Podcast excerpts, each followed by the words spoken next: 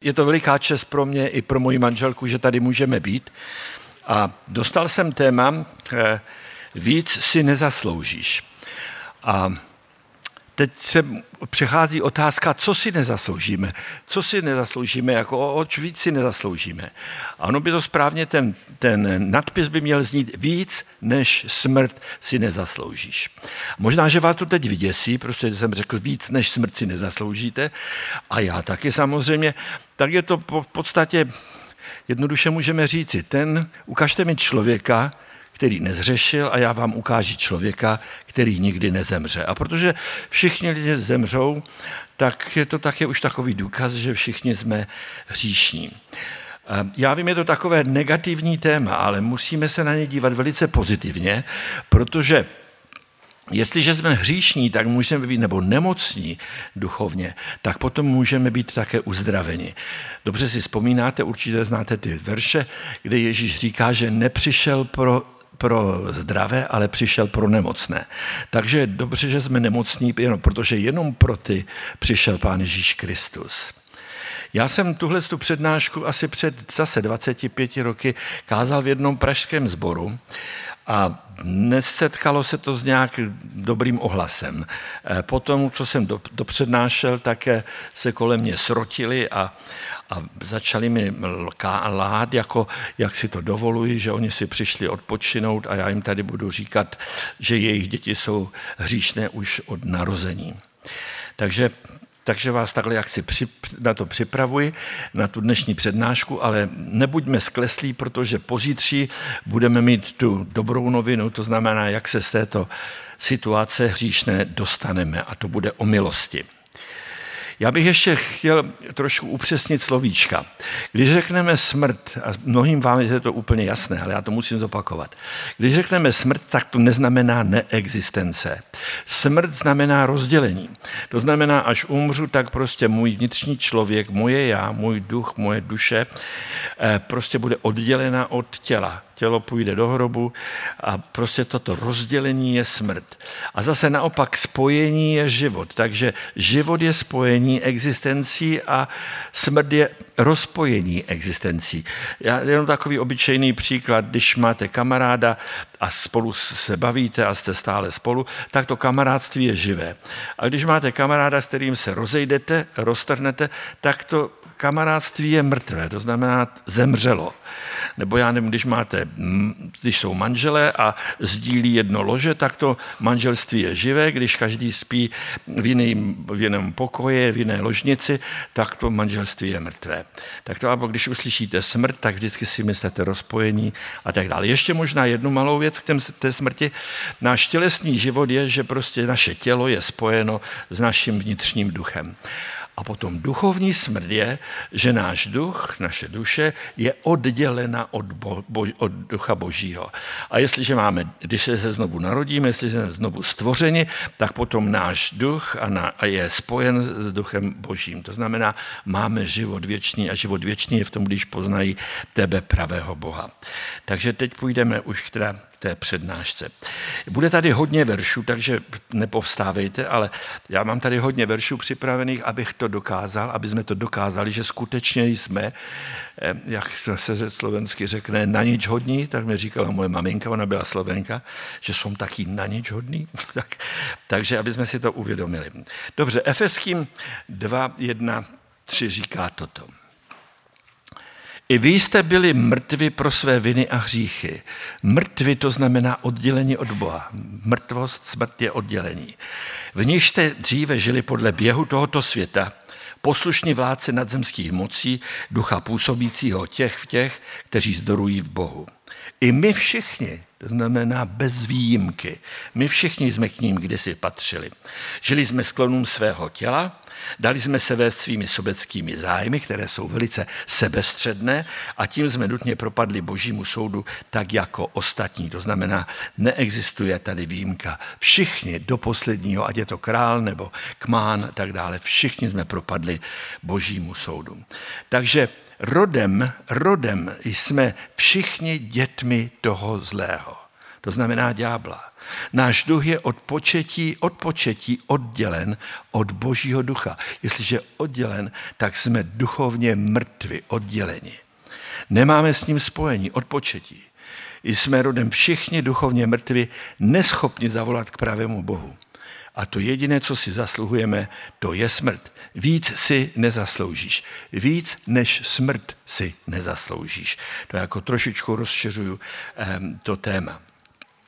Podívejme se na Římanům 3, 11, 12. A je to také v těch vašich eh, osnovách. Nikdo, zase bez výjimky, nikdo není rozumný. Není, kdo by hledal Boha. Všichni se odchýlili, všichni propadli zvrácenosti.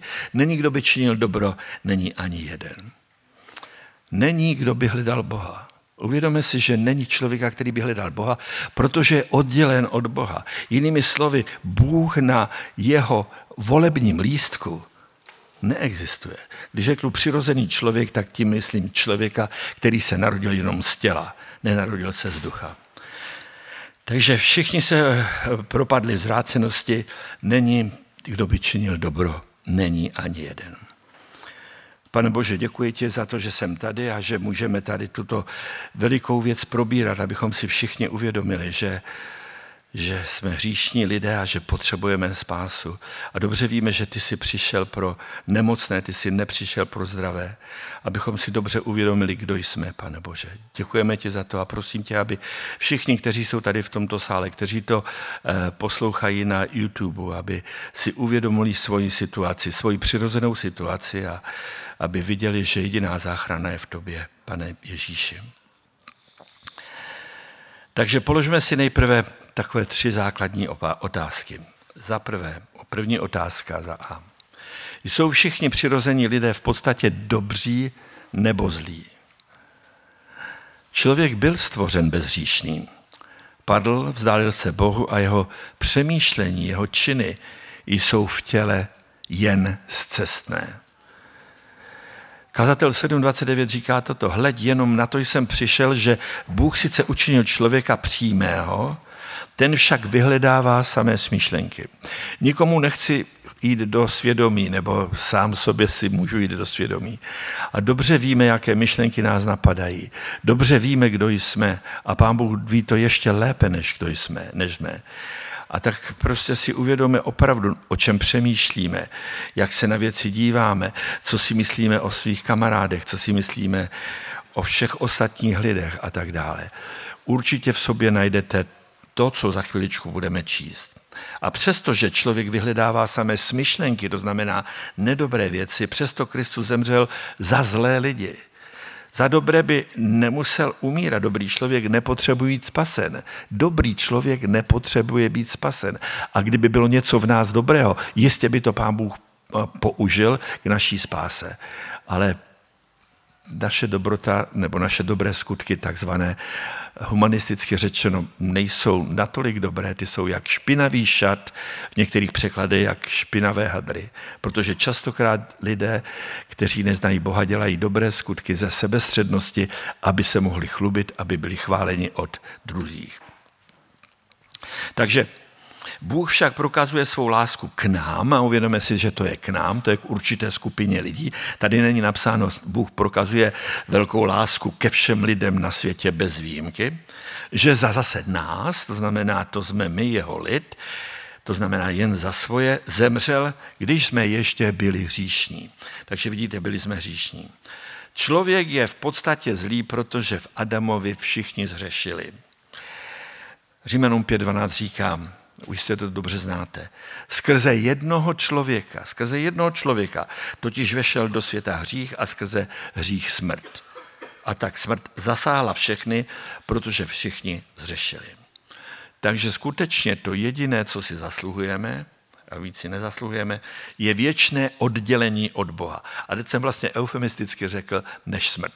Věčné oddělení od Boha. Už jsme řekli, že člověk, který prostě je přirozený, musí zemřít, protože hřeší, musí být oddělený od Boha, protože Bůh je svatý, my jsme hříšní. Takže dobrá novina však je, že boží lid, to znamená my, budou vytrženi ze satanova otroctví a budou vytaženi z toho ďáblova hradu, z, toho, z, toho, z, toho jeho, z té jeho domácnosti, z té jeho ekonomie. Druhá otázka, takže ještě se podíváme na Žinům 5.19. A jako se neposlušností jednoho člověka, to znamená Adama, mnozí stali hříšníky, tak se zase poslušností jednoho jediného Boha člověka mnozí stanou spravedlivými. To znamená, ta naše spravedlnost je jedině skrze jednoho. My jsme se stali hříšnými skrze jednoho člověka a skrze jednoho člověka, Boha Ježíše Krista, se stanou, staneme spravedlivými. Další otázka, když ji rozvineme, Pčko. Opravdu jsou všichni lidé bez výjimky rodem zlým? Ano, je tomu tak. Písmo to nad jakoukoliv pochybnost dosvědčuje. Tady v žalmech čteme, žalm 143, 2, nevcházej, to znamená hospodine, v soud se svým služebníkem. Vždyť před tebou nikdo z živých není spravedlivý. Před tebou nikdo z živých není spravedlivý. Každý přirozený člověk chodí po své nikoli v boží cestě. Izajáš 53.6 říká toto. Všichni jsme bloudili jako ovce. Každý z nás se dal svou cestou. To znamená, já si to udělám, já si to zařídím. Jej, to znamená Krista, však hospodin postihl pro nepravost nás všech. To znamená, nás, kteří mu patříme, nás, který mu věříme, nás, které si přitáhl. Nikoli všech lidí bez výjimky. Všichni bez výjimky jsme rodem zlí. První Janův 1.8.10 říká toto. Říkáme-li, že jsme bez hříchu, to znamená, to jsou ti zdraví lidé, pro které Ježíš Kristus nepřišel, klameme sami sebe a pravda v nás není. Říkáme-li, že jsme nezhřešili, a věřte mi, já jsem se s takovými lidmi setkal, děláme z něho lháře, z Boha, a jeho slovo v nás není. Ten, kdo řekne, že je dobrý člověk a že nehřeší a tak dále, z humanistického hlediska to může říct, z toho lidskostředného. Ale z hlediska božího to v zásadě neplatí. Jenom Bůh je dobrý. Všichni lidé jsou rodem naprosto prorostlý hříchem, jsou zcela totálně odděleni od Boha, to znamená duchovně mrtví. Vzpomínáte si, když mladý bohatý eh, chtěl od Ježíše, co má udělat, aby měl život věčný, tak Ježíš mu říká, proč mi říkáš dobrý? Nikdo není dobrý, jedině Bůh. To bylo z Marka 10.18. Takže znova to jediné, co si zasluhujeme, je smrt, to znamená věčné oddělení od Boha. A třetí otázka. Opravdu se všichni lidé rodí zlí skrz na skrz skažení? Musíme si to uvědomit, protože za božího hlediska to tak vypadá. Uvědomíme si, že Bůh je absolutně svatý, nekonečně svatý a my jsme my jsme hříšníci. Proto my ho ani nevidíme, protože není tady s námi jako fyzicky, až, až budeme samozřejmě vzkříšení tělesně, tak ho uvidíme, ale teď není možné, kdyby se tady objevil svatý Bůh v osobě Ježíše Krista, tak zhoříme. Vzpomeňte si třeba, já nevím, na Petra, když mu Ježíš naplnil sítě, tak padl na kolena, běž ode mě, já jsem hříšný člověk. My prostě nesneseme svatost, nesneseme. Kdyby tady prostě se objevil, tak, tak říkám, zhoříme. Svatost, absolutní svatost a hříšnost se, to, ne, to se nedá namixovat v žádném případě. Jeremiáš 17.9 říká, i ucítil hospodin, to znamená po potopě, když Noé udělal oltář a obětoval. Ucítil hospodin libou vůni a řekl si v srdci, už nikdy nebudu zlořečit zemi kvůli člověku. Nebudu, ale přestože každý výtvor lidského srdce je od mládí zlý. Už nezhubím všechno živé, jako jsem učinil. Ano, jako fyzicky ho ne, nezničí. Takže vidíte, že bylo po potopě, potop, eh, svět byl zatopený, protože lidi byli zlí, osm lidí byli zachráněno, jenom Onovi víme, že byl, jako, že, byl, že, byl, že byl milován Bohem a skončila potopa, a Bůh se slíbil, Bůh se zavázal, že nezničí už zemi potopou, nevyhubí všecko, přestože, ačkoliv na, je každý výtvor lidského srdce od mládí zlý. A dobře víme z Jeremiáše, že nejúskočnější ze všeho je srdce a je nevylečitelné. Kdo pak je zná? A když se člověk jde skutečně do srdce, tak se vidí, kdo je a musí volat ten, kdo to skutečně vidí, kdo je skutečně nemocný, tak volá Bože zachraň Takže zase to jediné, co si zasluhujeme, je oddělení od Boha. Půjdeme dále. Všichni máme rodem zotročenou vůli tím zlým, to, protože my jsme otroci toho zlého. Otrok znamená být vlastněn. Jestliže jsem vlastněn Kristem, tak jsem otrok Kristův. Jestliže jsem vlastněn tím zlým ďáblem, tak jsem otrok ďáblův. Ježíš jim odpověděl, Jan 8.34. Amen, amen, pravím vám, že každý, kdo řeší, je otrokem hříchu. To znamená, hřích je jej vlastní. Hřích je vlastní. Tři, tři. Vždyť i my jsme byli kdysi nerozumní, neposlušní, zbloudilí, byli jsme otroky všelijakých vášní a rozkoší. Vášně a rozkoše nás, uh, nás vlastnili. Žili jsme ve zlobě a závisti, byli jsme hodně opovržení a navzájem jsme se nenáviděli. Tyto vy tři, tři. Navzájem jsme se nenáviděli. Dobře víte všecko, když se, když se pomlouvá, když se mluví plané řeči, ten udělal to, ten tamhle to a tak dále. Je to špatné. Všichni máme rodem zvrácené touhy. Efeským 2.3 říká toto. I my všichni jsme k ním kdysi patřili, to znamená těm, kteří neznají Boha, ti, kteří jsou duchovně mrtví, ti, kteří jsou odděleni od Boha. Žili jsme sklonům svého těla. Dali jsme se vést svými sobeckými zájmy a tím jsme nutně propadli božímu soudu, tak jako ostatní. Opravdu to jediné, co si zasluhujeme, je oddělení od Boha, duchovní smrt. Dále, všichni jsme rodem naprosté duchovní ruiny. Izáš 1, 5, 6 říká toto. Nač vás ještě být, jste jen umíněnější, hlava celá chorá a celé tělo zemdlené. Od hlavy až k patě nic zdravého není. Samá mudřina a jizva a čerstvá rána nejsou vymačkány ani obvázány, ani ošetřeny olejem. A tady dobře víte, že právě ty naše jizvy, ty naše modřiny, ty, ten hnis, který je v nás, musí být vymačkán. A jediný, kdo nám vymačká, kdo nás obváží, kdo nás ošetří olejem, je Pán Ježíš Kristus. Ale o tom budeme mluvit více pozítří. Římská trojka v vašich eh, osnovách. Naprostá duchovní neschopnost, zkaženost člověka. Člověk je neschopný, aby hledal Boha. Už jsme si řekli, že Kristus, Bůh, na volebním lístku přirozeného člověka není. Je tam jenom falešný Bůh. A ten falešný Bůh, já ho rád při, při, přirovnávám k džínovi v láhvi. To znamená, přirozený člověk hledá džina v láhvi, tomu řekne, vyjdi ven a teď mu poručí džinovi v láhvi, udělej mi tohle, ať mám peníze, ať jsem zdravý, ať se mi daří, ať tohle. A až si toto všechno mu ten džin zařídí, tak hybaj hned zpátky do láhve, aby už mu zase do života nehovořil. Přirozený člověk, když hledá Boha, tak hledá džina v láhvi, který by ho ukonejšil, utišil, ale pak honem rychle zpátky do láhve. Nehledá Boha, s kterým by měl věčnou věčný kontakt, s kterým by měl ten věčný život, že by ho poznal. Naprostá duchovní neschopnost každého člověka. Pojďme ještě hlouběji do písma a ukažme si ten pravý stav lidského srdce.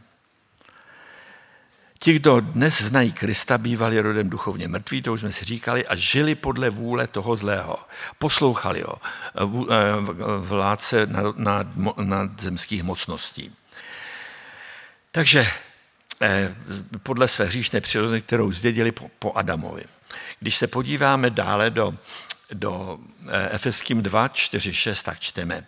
Ale Bůh bohatý v milosrdenství, z velké lásky již si nás zamiloval, a to je odvěká láska, nás si zamiloval ještě předtím, než začal tvořit svět, probudil nás zase je to nás, ne všechny lidi ze světa, ale kteří mu teda patříme od věčnosti, k životu spolu s Kristem. Rozumíte, k životu to znamená spojení, život je spojení. To znamená spojení s Kristem, tak jsme byli probuzeni k životu spolu s Kristem, s Kristem žijeme, v něm máme ten život, věčný život je v tom, když poznají tebe, jediného pravého Boha, a to se všechno stalo, když jsme byli mrtvi pro své hříchy. A když jsme byli mrtvi pro své hříchy, tak jsme byli vlastně uvězněni v tom satanově žaláři. Satan nás vlastnil. Byli jsme zotročeni jím. A teď je jasně napsáno, milostí jste spaseni, není to z našich skutků, spolu s ním nás skřísil a spolu s ním uvedl na nebeský trůn v Kristu Ježíši. V některých, eh, v některých překladech je napsáno na nebeská místa. Takže spolu s ním nás skřísil. To znamená, my jsme skříšeni z té mrtvosti duchovní, oddělení od Boha, tak nás skřísil, to znamená oživil spolu s Bohem a uvedl na nebeský trůn nebo na nebeská místa. Milovaní hříšníci, vy teď sedíte v podstatě v nebeských, na nebeských místech. Vaše obecenství, vaše občanství není na tomto světě, i když fyzicky ano, ale duchovně je vaše obecenství nahoře v nebi. Tam, tam je vaše vlastnost, ne, vaše existence duchovní. Býte s Bohem, byli jste uvedeni na nebeská místa. Naše občanství je tam. Takže jen nepodmíněná milost obřezává srdce. Všichni znovu, znovu zrození z ducha kdysi chodívali ve tmě. Efeský 5.8 říká, i vy jste byli kdysi tmou, to znamená patřili jste tmě, patřili jste satanovi, ale nyní vás pán učinil světlem, nyní patříte Kristu, protože Kristus je světlo. Takže kdo nebyl znovu zrozen z ducha božího, to znamená, kdo nebyl vzkříšen duchovně spolu s Kristem, jak jsme právě četli, komu Kristus nesesal do nitra přímluvce, ducha božího, ten zůstává vězněm toho zlého. Takže první duchovní skříšení Bůh uskutečnil, kdy jsme ještě byli odděleni od Boha, duchovně neobřezaní a mrtví. Když jsme byli mrtví, to znamená oddělení od Boha. Když se podíváme na Kolosenským 2.13, tam je jasně napsáno. Když jste byli mrtvi, ještě mrtvi, to znamená oddělení od Boha, ve svých vinách a duchovně neobřezáni, probudil nás k životu, to znamená k životu mrtví, probudil nás k životu, spojil nás s duchem, eh, k životu spolu s ním, to znamená s Kristem, a všechny viny nám. A zase tam napsáno nám, kteří mu patříme, není tam napsáno všechny viny odpustil všem lidem bez výjimky na celém světě. To bylo Koloským 2.13. Takže ty, které Bůh miluje odvěkou spásnou láskou, kteří se dosud narodili jen jednou poprvé, to znamená přirozeně, tělesně, kteří ještě stále poslouchají vládce světa, satana, popisuje Izajáš jako zbloudilé ovce. Izajáš 53.6 říká toto. Všichni jsme bloudili jako ovce a ovce jsou vlastně obraz božích dětí. Každý z nás se dal svou cestou, to je ta své vole, to je ta sebestřednost své vole. Eh, cestou jej, Ježíše Krista, však hospodin postihl pro nepravost nás všech. Pan Ježíš Kristus trpěl podle otcovy vůle na místě svého odvěku milovaného lidu. On nás v potrestání zastoupil. Není jiné cesty než cesta kříže, která by vedla ke spasení a víře. Vykoupení nebo ponechání v zavržení je výlučně v rukách troj jediného Boha.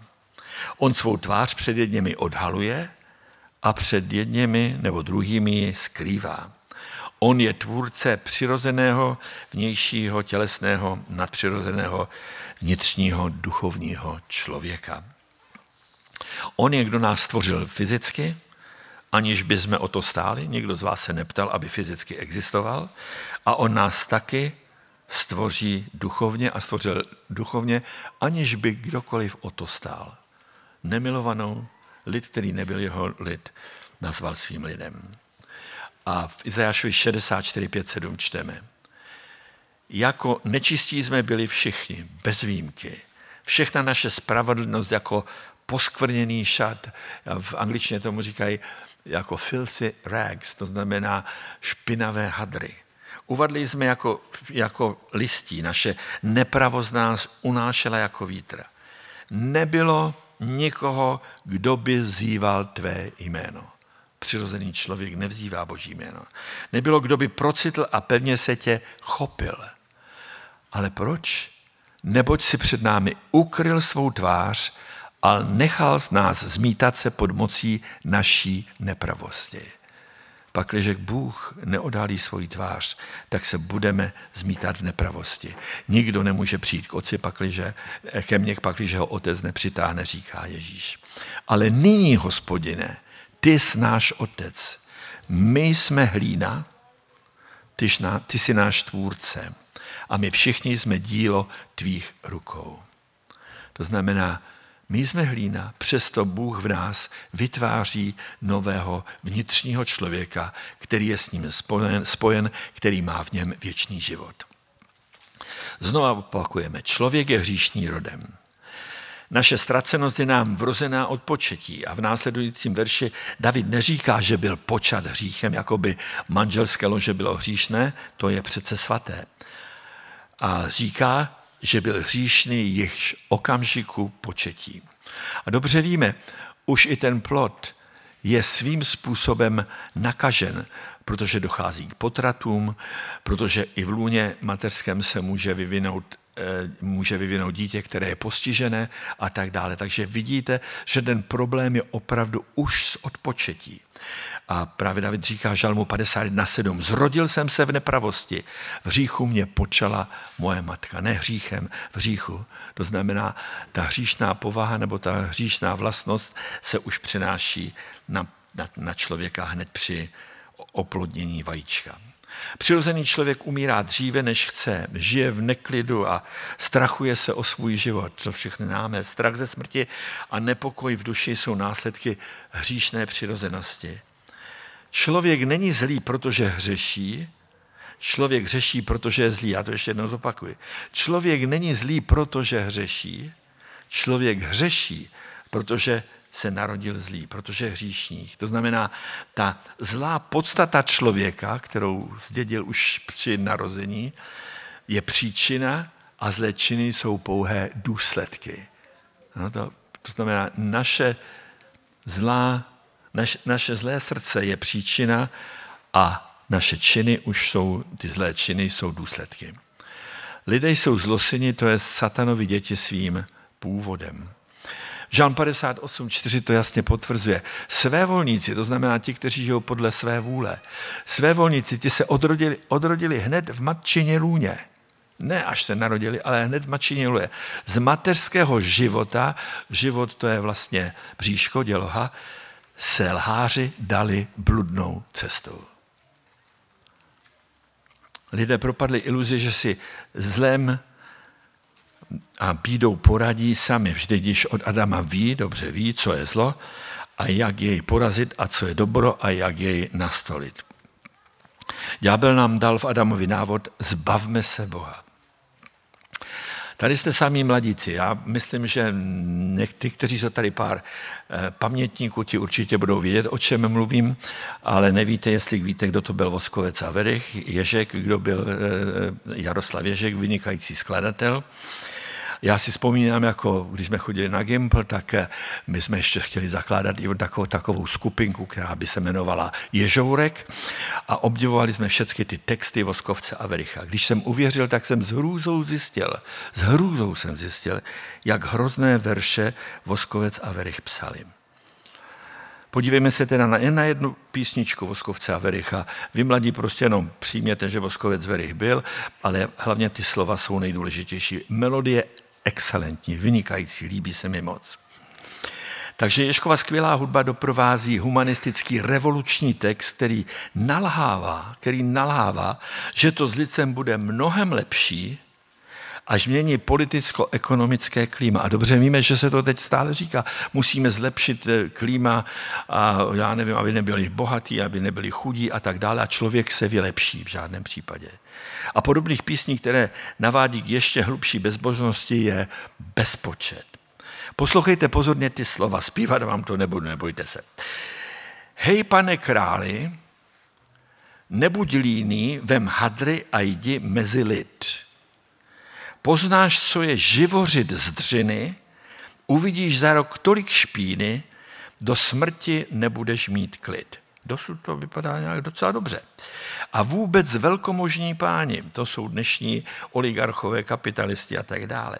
Přijďte se na nás podívat, jako na nás, chátru, na nás lůzu. Vy páni, teď poslouchejte dobře, vy páni, kteří jste tím vini, že bída z lidí lotry činí. To znamená ne naše od narození zlá povaha, ale bída z nás činí lotry. Že vlky z lesů žene hlad. Myslete si, že jsme jen lůza, že se nás nemusíte bát, jednou však přepadne vás hrůza, až pod okny vám budeme řvát. A teď ještě vyzývají, hej, křečkové a baštěpáni, to jsou ti oligarchové, jo? je čas, budeme účtovat, pánové, sami jste tím vini, že bída z lidí lotry činí, že nás proti vám žene hlad. Nemůže být větší lež a je to něco, co prostě ukazuje humanismus a je to naprosto cizí Bohu. Protože ani páni, ani bída z lidí lotry nečiní. Žádný pán, žádný baštipán, žádný křeček, žádný oligarcha, žádný nuzák, ani bohatství, ani chudoba z lidí lotry nečiní. Všichni se již lotry rodíme. Nikdo není zlý, protože by se stal obětí zla jiných. Ještě jednou, nikdo není zlý, protože by se stal obětí zla jiných. Kolik lidí, kteří nemají hlad, jsou vzdělaní, majetní, mocní, jsou zlotřilými vlky.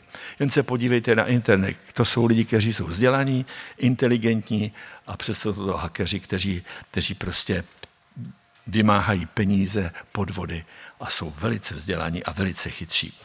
Moody to byl americký kazatel nebo misionář a založil Moodyho institut v Chicagu, řekl toto. Dejte vzdělání nuzákovi, který krade na železnici matky a šrouby, dejte mu vzdělání a ukradne vám lokomotivu. Jinými slovy, vzdělání není číslo jedna. Protože nejstrašnější věc je, když zlému člověku dáte vzdělání. Na prvním místě, aspoň to ve světě, kde není Bůh, první je, aby ten člověk měl alespoň jakéž takéž svědomí, protože to máme od Boha.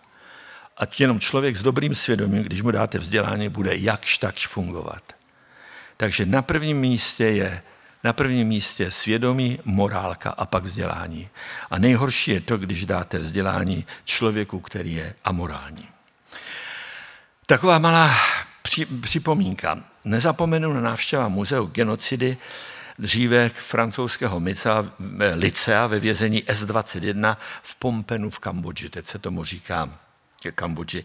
Tam byli rudí chmerové. Když američané odešli z, z Větnamu a také byli, také byli v Kambodži, tak eh, tam došlo k takovému rudému převratu a rudí chmerové tam vládli od roku 1975-79. Já vím, většina si to z vás nepamatuje, já si to pamatuju velice dobře.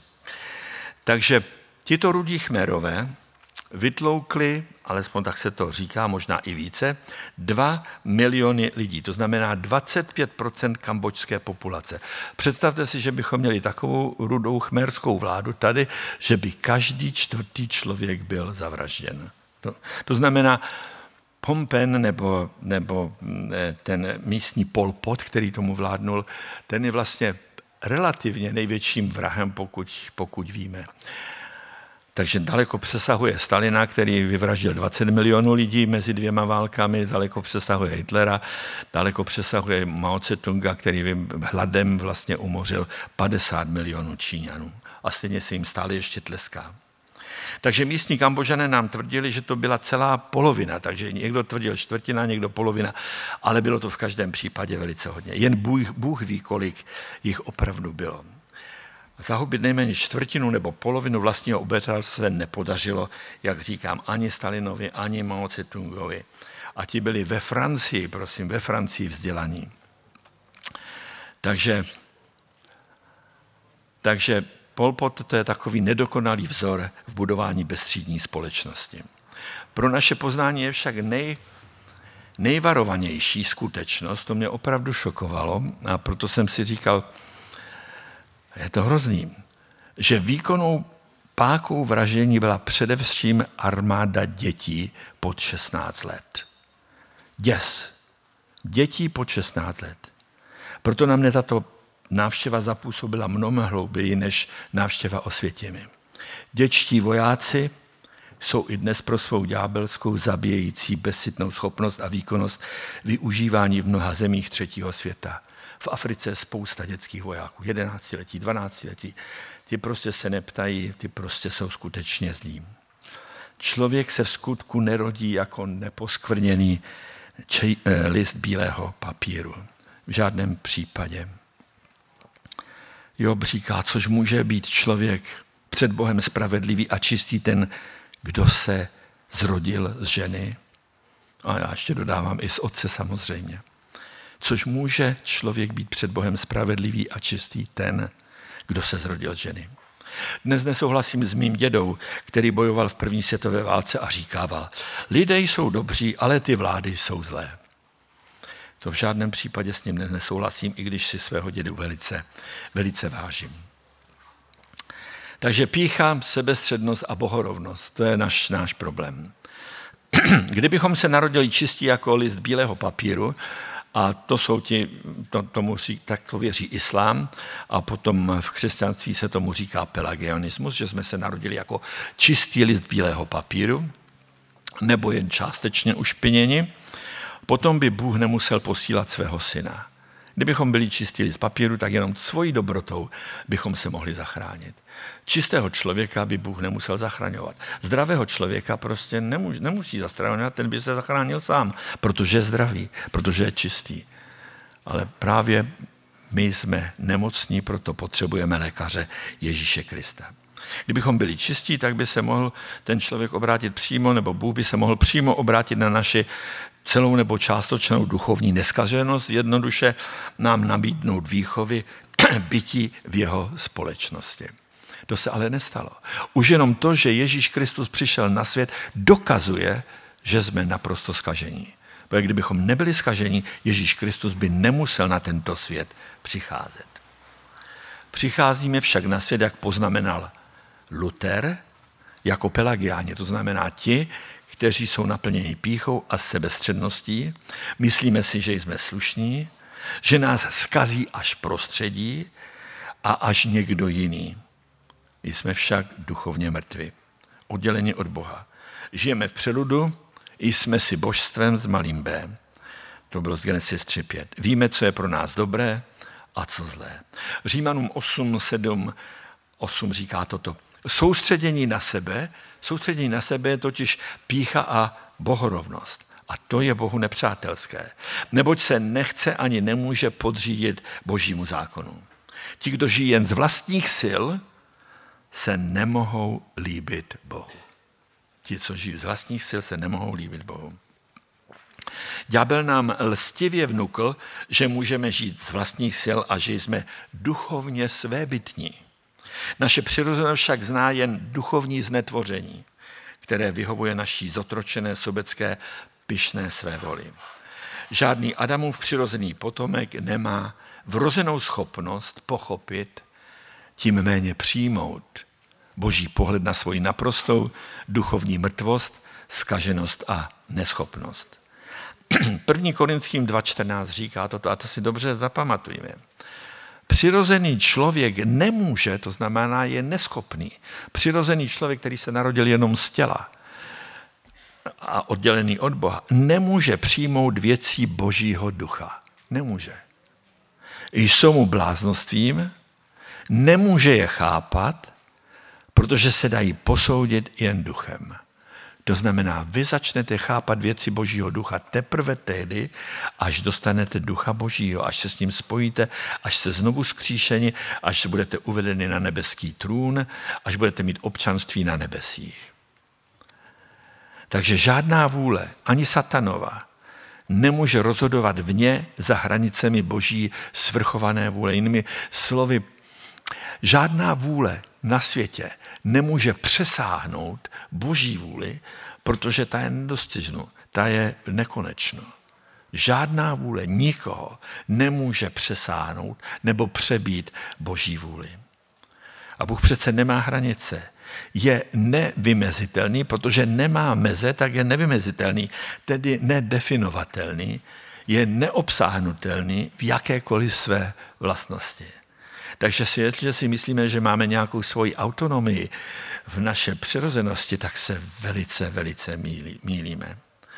Věřit v nezávislou, přirozenou, svobodnou v otázkách vůli, která by jakoby rozhodovala svrchovaně mimo, mimo extra boží vůli, která by tu boží vůli přesáhla, tu jeho neohraničenou svrchovatnost, může ten, kdo si spišně, sebestředně a bohrovně myslí, že jeho svobodná vůle ohraničí Boha čárou, za kterou Bůh už nemůže. A už máme dva bohy.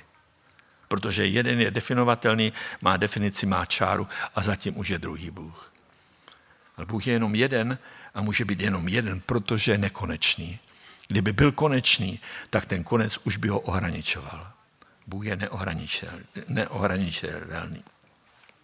Jestliže má Bůh hranici, pak už je jenom Bůh s malým b protože za jeho hraniční čárou je další Bůh s nezávislou vůlí, totiž hříšný padlý člověk.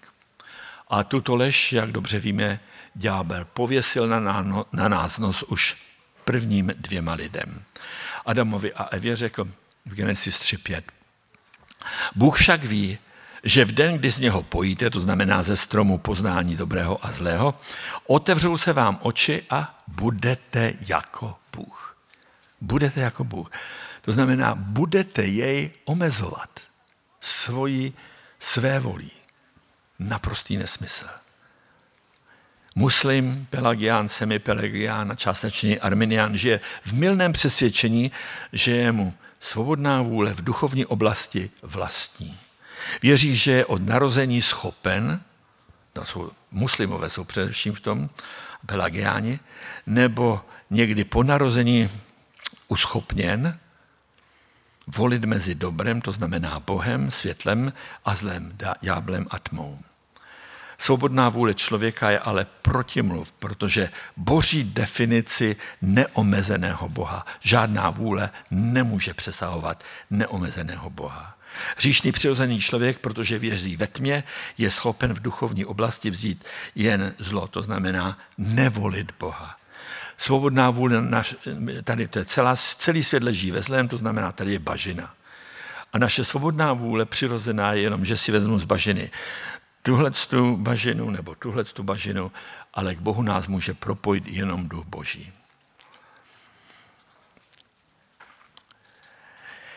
Takže Římanům 11, 35, 36 říká toto. Kdo mu něco dal, aby mu to on musel vrátit? Vždyť z něho, skrze něho, pro něho je všecko, absolutně všecko. Je mu buď sláva na věky. Amen. Podívejme se na další otázku a to je boží a ďáblovi děti. Pavel vyzýval křesťany, aby nežili ve tmě ve službách zla, jako žijí pohané. Pohan nezná míru své ztracenosti a zatvrzelosti, protože má ďáblem zatemnělou mysl. Efeským 4.17 říká toto. To vám říkám a dotvrzuji jménem páně. Nežijte tak, jako žijí pohané podle svých marných představ. Mají zatemnělou mysl a ocizili se božímu životu pro svou nevědomost a zatvrzelé srdce. Otupěli, propadli bezuznosti a s chtivostí dělají hanebné věci. Kdo není v Kristu Ježíši, ten je ve světě a celý svět je pod mocí toho zlého, jak čteme v 2. Korinským. Duchovní otec přirozeného člověka není nikdo jiný než ten zlý. A pán Ježíš řekl náboženské elitě, izraelským farizeum, řekl toto. To říká farizeum Kristus. Kdyby Bůh byl váš otec, milovali byste mě, neboť jsem od Boha vyšel a od něho přicházím. Nepřišel jsem sám od sebe, ale on, otec, mě poslal. Proč mou řeč nechápete? Proto, že nemůžete snést mé slovo. Váš otec je ďábel a vy chcete dělat to, co on žádá. To znamená jsme jeho otroci, nebo ti farizeové byli. A my jsme v tom byli úplně stejně, dokud jsme nebyli znovu zrozeni. On byl vrah od počátku a nestál v pravdě, poněvadž v něm pravda není. Když mluví, nemůže jinak než lhát, protože je lhář a otec lži. A poštol Pavel tento stav přirozeného lidstva potvrzuje v dopise svému účedníku Timoteovi, 2. Timotej 2.25 ten učedník má, má v Lídně poučovat, to znamená Kristov služebník, odpůrce, kteří neznají Krista, snad jim dá Bůh, nikoli v jejich svobodná vůle, že se odbrátí a poznají pravdu. Dá jim to Bůh.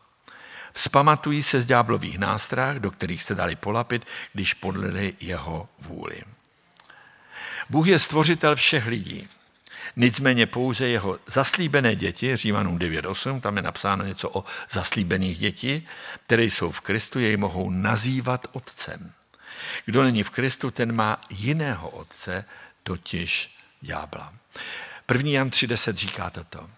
Podle toho lze rozeznat děti boží a děti ďáblovi.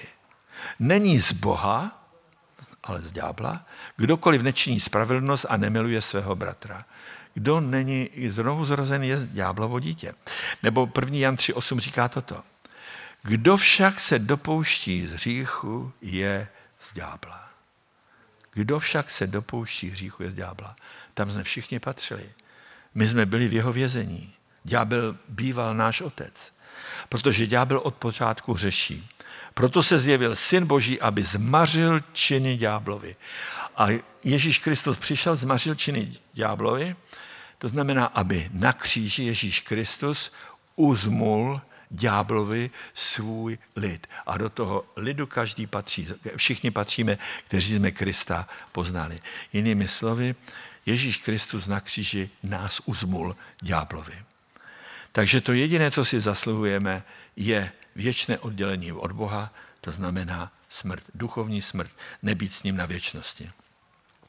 A toto je pro přirozeného humanisticky smýšlejícího člověka nejen nepříjemná, ale i nepřijatelná zpráva. Třetí ocovství písmu nezná. Ďábel je spokojen, když se ti, kdo Krista neznají nebo odmítají jej, považují sice za nedokonalé, ale přece jen slušné lidi. Písmo nás takového omylu vyvede v následujícím odstavci. Není, kdo by konal dobro. Humanisté jsou přesvědčeni, že špatné prostředí produkuje zlého člověka, to už jsme si říkali, proto se snaží odstranit zlo nápravou prostředí společenských vztahů. Boží pohled je opačný. Zlé lidské srdce, zlý člověk produkuje špatné prostředí a společenské vztahy. Proto Bůh odstraňuje zlo stvořením nového lidského srdce, obřezáním srdce. Ne obřezání na těle, ale obřezání vnitřního člověka. Jen ten, koho si Bůh přitáhne, si uvědomí svoji zoufalou situaci a bude se být v prsa a volat Bože, slituj se nade mnou hříšným. To znáte, to volal ten celník, zatímco farizeus se říká, to jsem rád, Bože, že si mě nestvořil jako tamhle toho. A ten tamhle ten říká, Bože, slituj se nade mnou hříšným. A to už mu Bůh vyměnil srdce, to už mu je obřezal je nové stvoření, je spasen a věří. Jiná cesta není než cesta kříže, pokory a poslušnosti. V kazateli 7.20 se píše, není na zemi člověka spravedlivého, aby konal dobro a nehřešil. Není. Takže vyvarujme se odsuzovat eh, Boha, že za všechno vlastně může On, když nechává člověka na pospas jeho nepravosti. Veškerá historie, tedy lidská nepravost, naplňuje boží záměr, který vede ke konečnému svatému cíli a jeho oslavení. Nesuďme jeho svrchované záměry a způsoby, které jsou nekonečně vzdáleny našemu rozumovému chápání. Vždyť se zmítáme pod mocí vlastní nepravosti, nikoli pod mocí nepravosti Boží. Já když jsem eh, byl úplně čerstvý křesťan, tak mě úplně zdrtili tyto verše. Římanům 3, 9 až 12. To jsem si uvědomil opravdu, kdo jsem. Římanům 3, 9 až 12. Všichni židé i pohané, to znamená bez výjimky, jsou pod mocí hříchu, jak je psáno. Není nikdo spravedlivý není ani jeden. Nikdo není rozumný, není kdo by hledal Boha. Přirozený člověk není schopen hledat Boha. Všichni se odchýlili, všichni propadli zvrácenosti. Není kdo by činil dobro, není ani jeden. Teď tohle mě vždycky dostal. Hrob otevřený je jejich hrdlo. A dobře víte, jak to z hrobu páchne, jak se tam, ta, ta mrtvola, jak se rozkládá. Hrob otevřený je jejich hrdlo. Svým jazykem mluví jen lest. Hadí jed skrývají v rtech. To, mě úplně dostávalo. Jejich ústa jsou chamá kledba a hořkost. Její nohy spěchají prolévat krev. Zhouba a bída je na jejich cestách. Nepoznali cestu pokoje a úctu před Bohem nemají. A pak to dál pokračuje. A je to ještě citováno ze starého zákona. Takže to nebylo nic nového pod sluncem. Tam jsem si v těchto, v těchto verších jsem si uvědomil, kdo skutečně jsem. A takové verše podlamují nohy, aby jsme se obraceli k Bohu, protože nám už obřezává srdce. Další taková otázka je, že po potopě bylo stejně neli hůře než před potopou. My, když, já si vzpomínám, když si ještě dávno, dávno, když jsem byl nevěřící, chodil jsem na katolické náboženství, tak mě furt vrtala ta potopa, jak to, že pán Bůh prostě všecko zničil a tak dále. Eh, jak je to možné, když přece lidi jsou tohle a, a tak a tak jsem byl z toho vyděšený a dneska si uvědomuji, nebo už před mnoha lety jsem si uvědomil jako křesťan, že negace negativní, jeho je pozitivní, já to řeknu česky. Prostě zničení zla je dobro. To znamená, jestliže jsme všichni tady zlí a pán Bůh by nás všechny zničil, tak zničil zlo a zničit zlo je dobro. Minus krát minus je plus, to, je, to platí i v matematice. Dvakrát ne je ano. Takže to je to, co jsem si uvědomil. Dnešní přirozený člověk Adamovi není o nic lepší než předpotopní lidstvo. Dřívější svět byl zatopen a pouhých osm lidí bylo zachráněno v Arše. Kdyby dnešní přirození lidé na tom byli lépe než předpotopní, jakože nejsou, neočekávala by je ještě dramatičtější konečná destrukce než ta první při potopě světa. Potopa vlastně byla jen nástěn, byl to jen, jen předobraz, fyzický předobraz posledního soudního dne, to znamená té konečné duchovní destrukce, oddělení od Boha. 2. Petr 3.10 říká toto. Den páně přijde, jako přichází zloděj, to znamená nečekaně, úplně stejně jako potopa přišla nečekaně.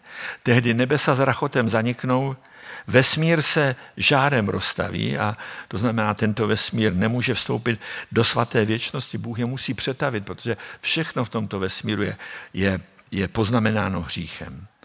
A země se všemi lidskými činy bude postavena před soud.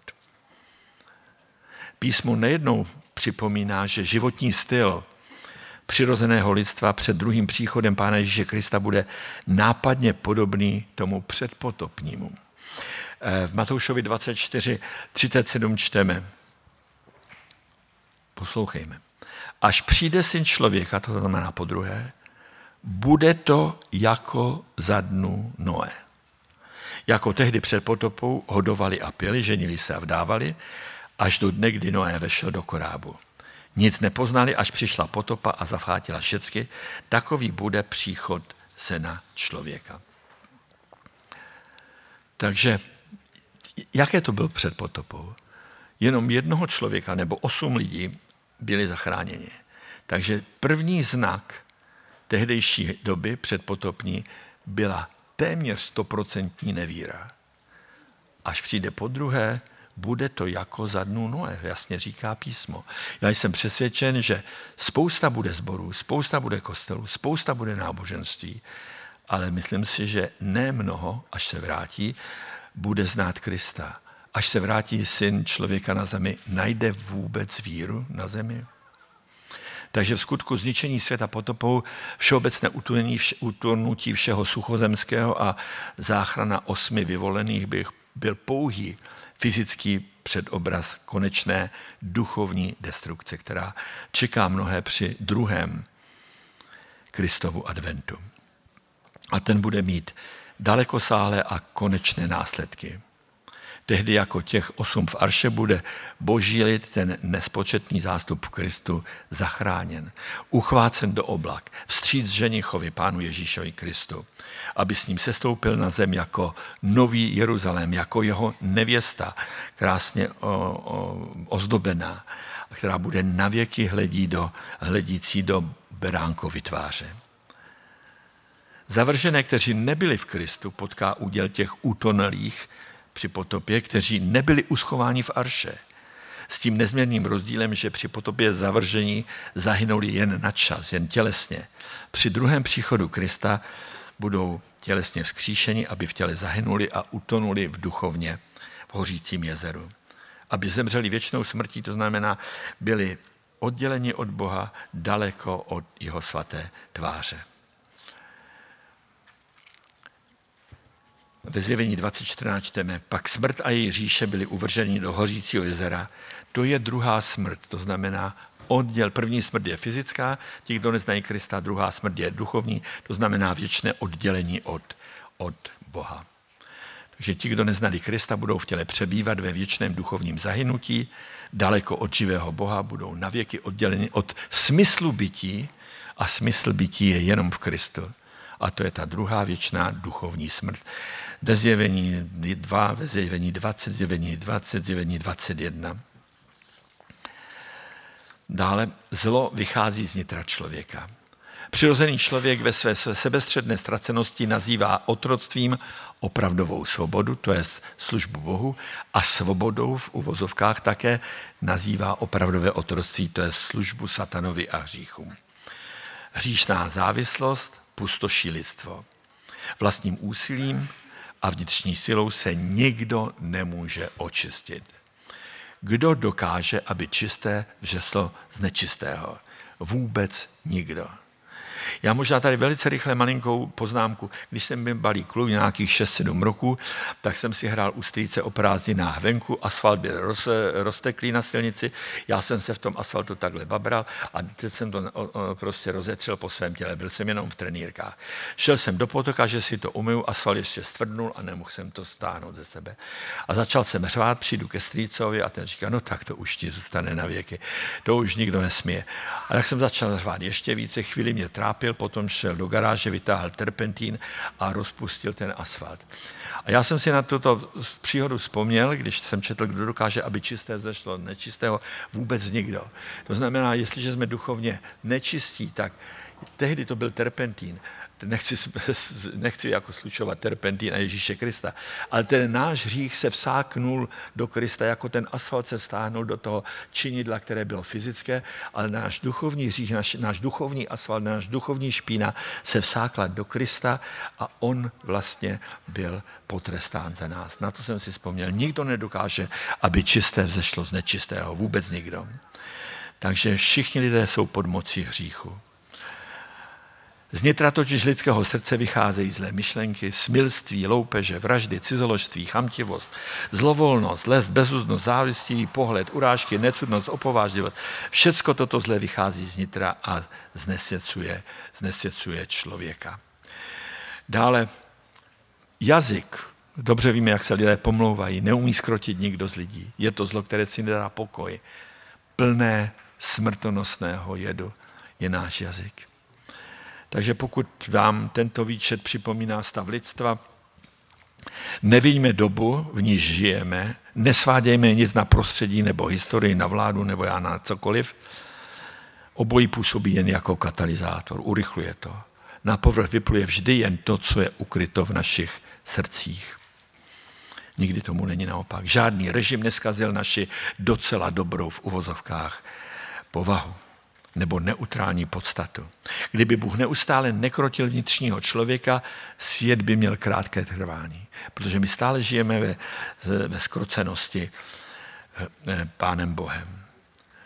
A ti, kteří jsou dosud obleháni, obelháváni tím zlým, že se řídí dobrým svědomím, nikomu vědomně neublížují a neřeší, ještě nepoznali pravdu. A to už jsme říkali, říkáme-li, že jsme bez hříchu, klameme sami sebe a Boha činíme lhářem. A teď nakonec naději máme pouze v boží milosti a o tom budeme hovořit pozítří. Takže nevěžme hlavy z naší člověčiny, co jsme dneska museli strávit. Nevěžme hlavy. Evangelium není špatná zpráva, evangelium je dobrá novina. A Kristus přišel, jak jsme řekli několikrát, pro nemocné, několik pro zdravé. A kdyby v nás byla špetka duchovního zdraví, ještě by to pán Bůh použil. Nenašel jej.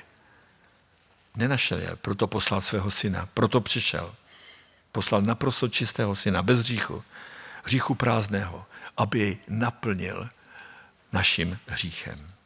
Obraťme se ke Kristu. Spasení jsme jenom pouze toliko only nur, jaké jsou ještě slovíčka, boží svrchovanou milostí plus nic. Spasení jsme boží svrchovanou milostí plus nic.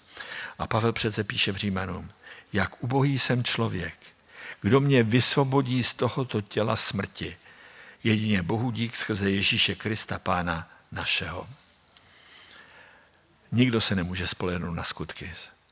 Ty jsou důsledkem naší spásy, nikoli příčinou.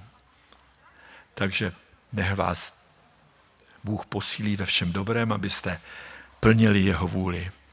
On v nás působí to, co se mu líbí, skrze Ježíše Krista. Jemu buď sláva na věky věků. Amen.